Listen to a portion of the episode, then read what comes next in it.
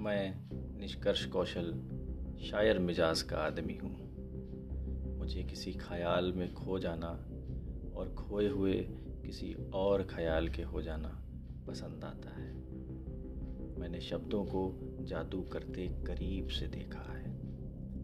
बहुत करीब से देखा है पंक्ति दो पंक्ति को कोलाहल मचाते। देखा है बड़े शायर के पीछे किसी हजूम का तालियाँ बजाते बजाते लुट जाना। एक नशा है, और मैं अपने लिए एक ऐसे ही नशे की दुनिया बना रहा हूँ। आप भी इसमें बिना किराया, बिना कर्ज के साथ हो सकते हैं। बस आपको एक आह में वाह कौशल कहते रहना है।